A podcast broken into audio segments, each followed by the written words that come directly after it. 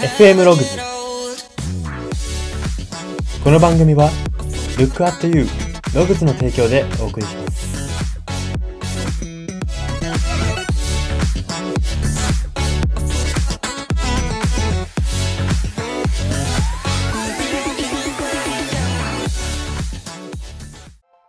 どうも。書店に行くといつもマイブックカバーを欲しいと思うんですが、よく考えたら自分はいつもつけないよなと思って毎回やめている人材エージェント Y です。この番組は生きる自己啓発書と呼ばれる Y があなたの人生観、キャリア観にささやかな変化を日々与えていこうという番組です。これは取り入れたいと思うものがあったら取り入れる、そんな感覚で聞いていただければと思います。さて、今回は新年芸人列伝のコーナーです。今回が2回目になります。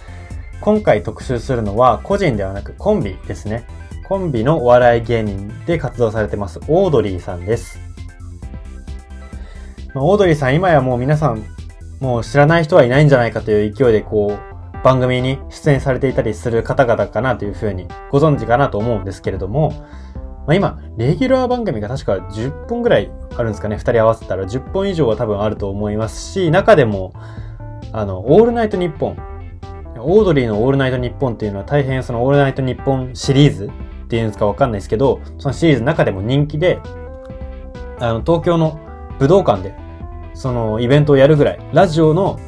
なんていうんですか、オールナイトニッポンが盛り上がった結果、イベント、お笑いとかもやってたっぽいんですけど、まあそのラジオのイベントにまで発展したっていう、最近ではそのオールナイトニッポンも一つ武器としてあの持たれているコンビなんですが、今回はそんな二人の、えー、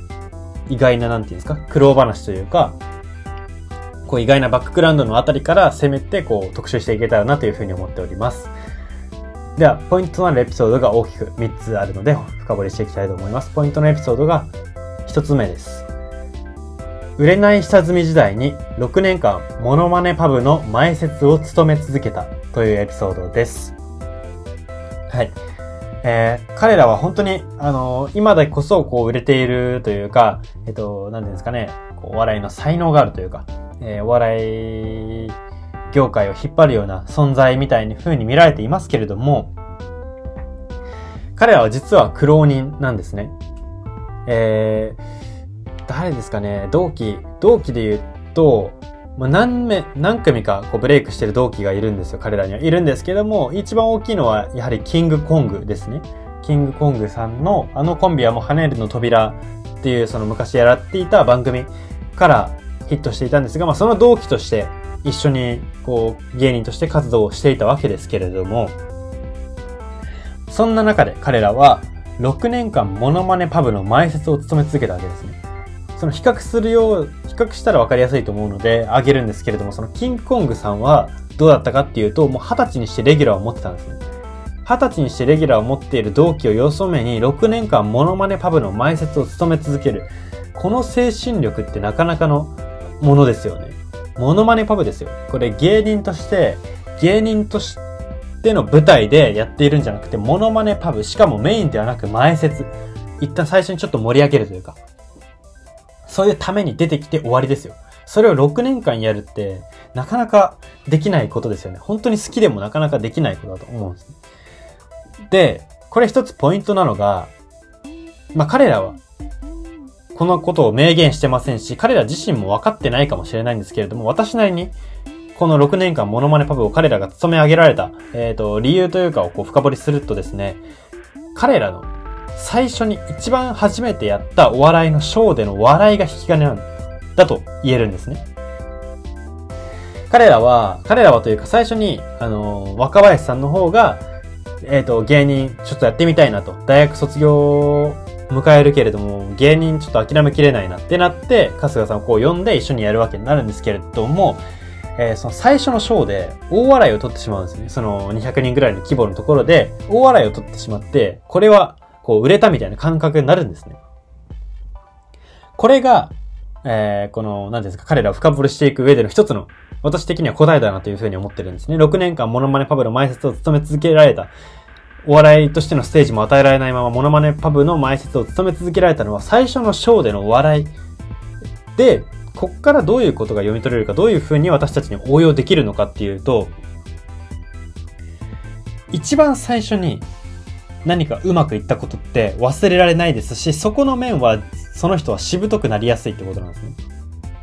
例えばオードリーさんで言ったら、お笑いで最初に受けを取った。えー、バコンとこううまくいった。だから、その後うまくいかなくても、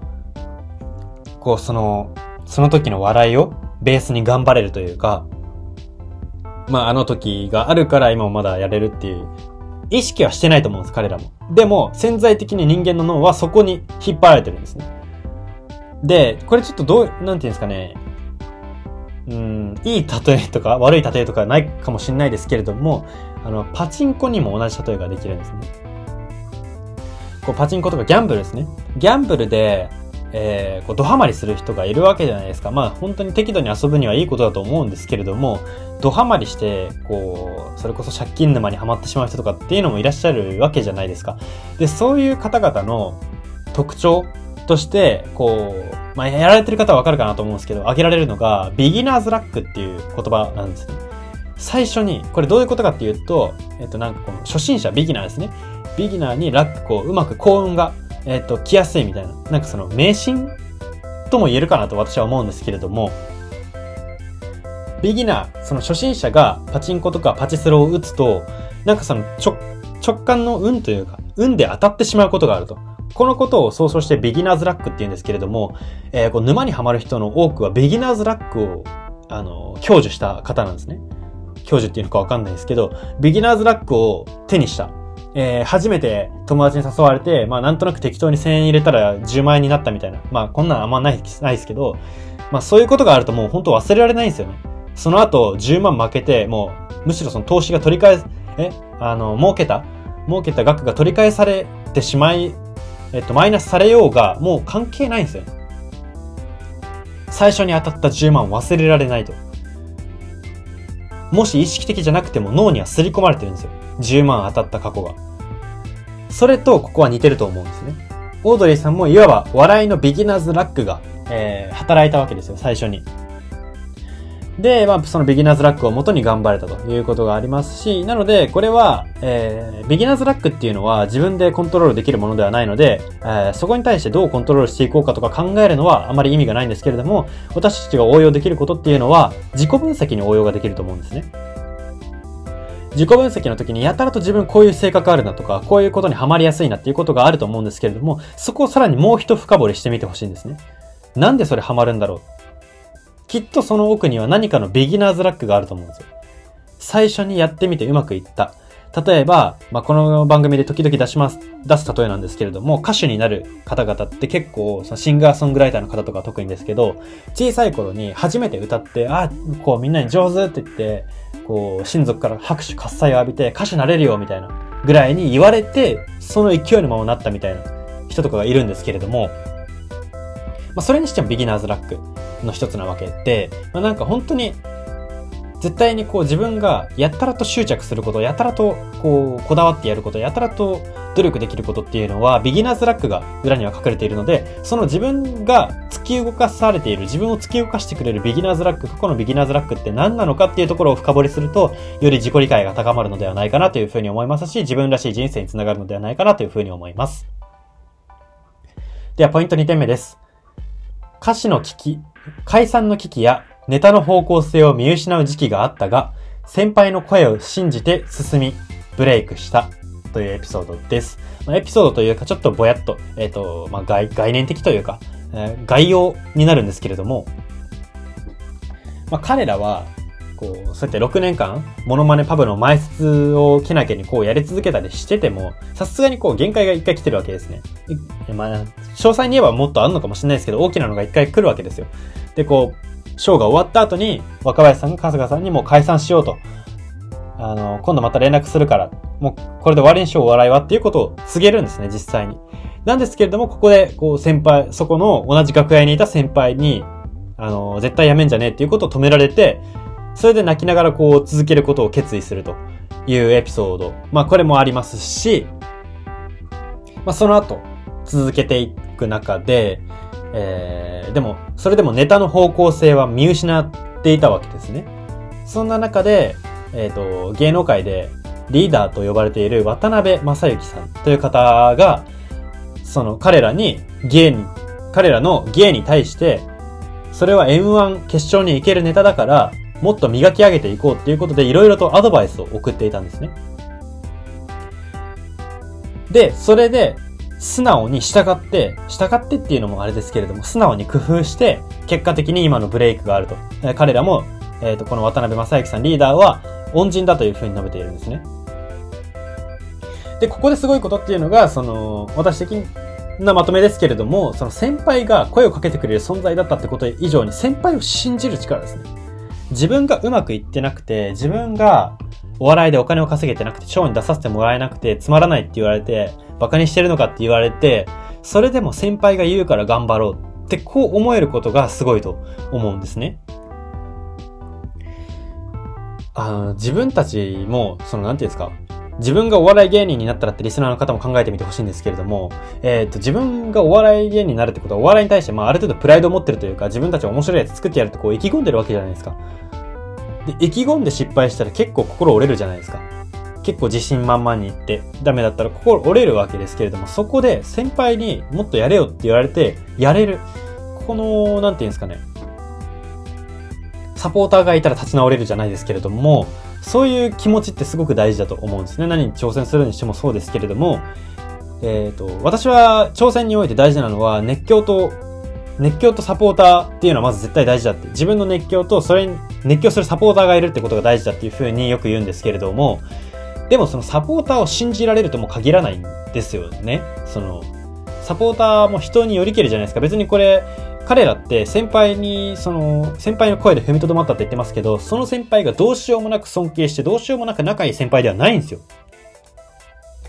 ないのにその先輩の言葉を信じるわけです。なかなか怖いですよね。自分が芸人だったら、この先の芸人生活どうなるかわからなくて、えっ、ー、と、大学卒業してですよ。だって6年間のモノマネパブをした。えっと、私詳しいそのキャリアまでは細かく調べきってはいないんですけれども、若林さん、仮に若林さんの方ですね。えっ、と、東洋大学っていう大学を卒業されているので、その直後からモノマネパブをやったと計算しても、28歳ですよ。28歳まで。多分おそらくもっとですね、多分即モノマネパブではなかったと思うんで、まあその30回りですよね。30歳回りまでずっと。で、春日さんは他名なので、同、同級生なので、同じように30歳周辺まで、モノマネパブで暮らしてるわけです。暮らしてるというのも変ですけど。そんな大学卒業して30過ぎて、30周りで、えー、モノマネパブで働いてる、モノマネパブの前説っていう状況とか、えー、まあ、その後もぼちぼちこう仕事が来てもあんまり受けないという状況の中で、先輩を信じられるっていうのはなかなかできないことだと思うんですね。想像してもかなり難しいことじゃないかなというふうに私は思うんですけれども、なので、この、なんていうんですかね、やっぱりどっかお笑いを諦めたくないというか、えー、自分たちがこう無理だなってもうなっても、どっか諦めたくないっていう、この執念ですよね、彼らの。なんかもう引くに引けないじゃないですけれども、まあ一つ、えー、プライドがいい方向に働いた、働いたのかなとも言えますし、でまあシンプルに彼らの素直さでもあるのかなっていうふうにも思えます。なのでやはり挑戦には、まあ本当に、なんていうんですか、ほどほどにしなっていう人はいっぱいいますけれども、もっと頑張れよって言ってくれる人ってなかなかいないことなので、そういう存在っていうのは私たちもこう、日々生活したり何かに挑戦する中で、大切にしてしていくべき存在なのではないかなというふうに思いますし、まあそういう存在が、えー、いるっていうこと自体がそもそも恵まれていることだっていうことを自覚すべきだなというふうに思います。はい。では最後のエピソード3点目です。お互いがお互いの面白さを認め合っているという信頼のもとでお笑いの道を歩むことで、茨の道も駆け抜けたというエピソードです。彼らは先ほどちょっと述べたんですけど、同級生なんですよ。でもっと言うと、中学校と高校の同級生なんですね。で、こう特に高校で同じアメフト部に入ることで、入ったことで仲良くなった二人であるんですけれども、お互いがお互いの面白さを、あの、昔から認め合っていたんですね。こう、それこそその高校時代の頃の話ですけれども、若林さんは春日さんのことをこう、一番面白いその破天荒さとか、こう、類稀なキャラクターがすごい面白いと。えー、本当に面白かったっていうことをベタ褒めしているわけ、実際にベタ褒めしているんですね。で、春日さんも同様に若林さんのことを一番こう、まあ、いわゆるいいパスをくれる人というか、なんていうんですか？いい、面白い、なんか、ぼ、なんていうんですか？振りとか、振りっていうかチャレンジをくれる人えー、無茶ぶりとかをくれる人っていう、なんていうんですかね、じ、いわゆる多分自分を美味しく引き立ててくれる人ってことですね。まあ、その、調理人って言ったら変かもしれないですけど、調理人、いなんか調理人として認めていたわけですね、自分の。つまり、お互いがお互いの面白さをもともと高校の頃から認めた、認め合っていた関係で、こう、大人になって芸人を目指す。つまり、この信頼のもとから始まってるんですね。お笑い芸人さんでも結構、あの、グループで仲いいって実は少なくないですか？こう皆さんもこうテレビとか見られてる方はご存知かなというふうに思うんですけど、結構その仲、実はあんまり良くないみたいなのがフォーカスされがちじゃないですか？そんな中で彼らっていうのは、まあ仲いいっていうところはちょっと違うかもしれないですけれども、面白さを認め合っているっていうところが、えー、一つ、そういう、なんか多くの芸人さんと異なるところなのかなというふうに思います。お互いがお互いを本当に面白いと思っていて、だからこそその先ほどの話にちょっと繋がりますけれども、6年間モノマネパブの前説を務め続けられたとも繋がると思いますし、まあ、そういった解散の危機とか、ネタの方向性を見失って、こう、ただただ滑り続ける毎日。これも、こういった茨の道を駆け抜けられたのも、この信頼があったからというふうに言えるんですね。だからこれは、友人関係でも会社の仕事関係でも言えることだと思いますけれども、同じ職場、えー、同じ環境の人と信頼関係があるか、別に仲いい必要って正直、まあないというか、別にな、仲良くても良くなくても、別に普通でもいいと思うんですけれども、信頼関係、プロとしての信頼関係っていうのはあった方がいいと思いますし、え人間関係も友人として、えこの人は信頼していると、お互い思い合える人間関係を築き続けることが大切であるというふうに、ここから読み取れます。はい、そんな感じで今回は以上にしたいと思います。今回は新年芸人列伝のコーナーで、お笑いコンビ、オードリーさんを特集しました。FM ログズ、今回の放送は以上になります。いかがだったでしょうか？はい。えー、彼らの、えー、下積みエピソードっていうのは、私も、この、今回まとめるにあたって、このまとめるにあたるまでは知らなかったことだったので、えー、華々しい今のイメージと裏腹に、かなり厳しい道を乗り越えてきたんだなというふうに、私もこう、非常に考えさせられる部分というか、心を動かされる部分が多かったコンビになっておりました。まあ、いつもこのコーナー、最後に言葉、その、芸人さんですとか偉人の方の言葉、名言的なものをこう特集しているんですけれども、ちょっとオードリーさんに関してはあまり見つからなかったので、今回は割愛させていただきました。はい。そんな感じで今回は以上にしたいと思います。ここまでのお相手は、Y でした。